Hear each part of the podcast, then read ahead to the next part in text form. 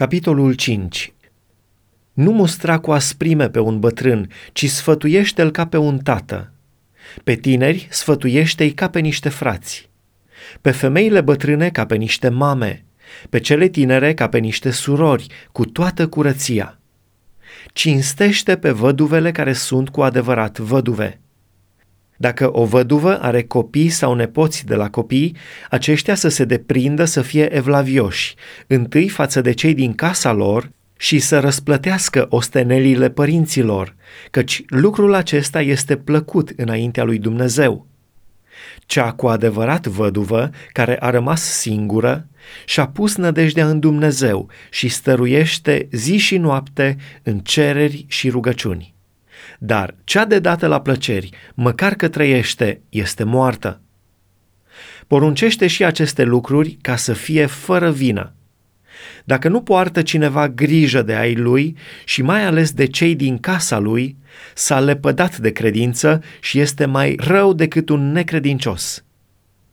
O văduvă, ca să fie înscrisă în lista văduvelor, trebuie să n-aibă mai puțin de 60 de ani să nu fie avut decât un singur bărbat, să fie cunoscută pentru faptele ei bune, să fi crescut copii, să fi fost primitoare de oaspeți, să fi spălat picioarele sfinților, să fi ajutat pe cei nenorociți, să fi dat ajutor la orice faptă bună.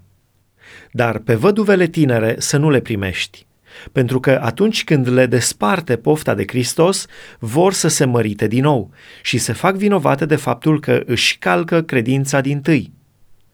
Totodată se deprind să umble fără nicio treabă din casă în casă și nu numai că sunt leneșe, dar sunt și limbute și iscoditoare și vorbesc ce nu trebuie vorbit.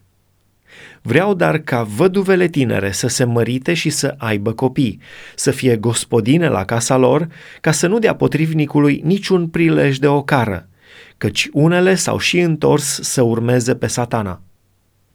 Dacă vreun credincios, fie bărbat, fie femeie, are văduve în familie, să le ajute și să nu fie împovărată cu ele biserica, pentru ca să poată veni în ajutor celor cu adevărat văduve prezbiterii care cârmuiesc bine să fie învredniciți de îndoită cinste, mai ales cei ce se ostenesc cu propovăduirea și cu învățătura pe care o dau altora.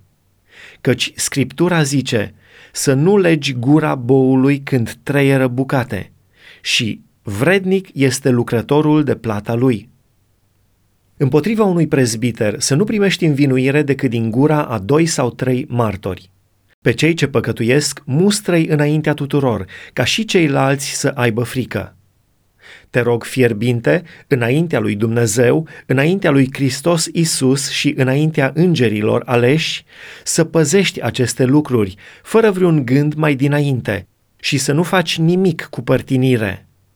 Să nu-ți pui mâinile peste nimeni cu grabă și să nu te faci părtași păcatelor altora.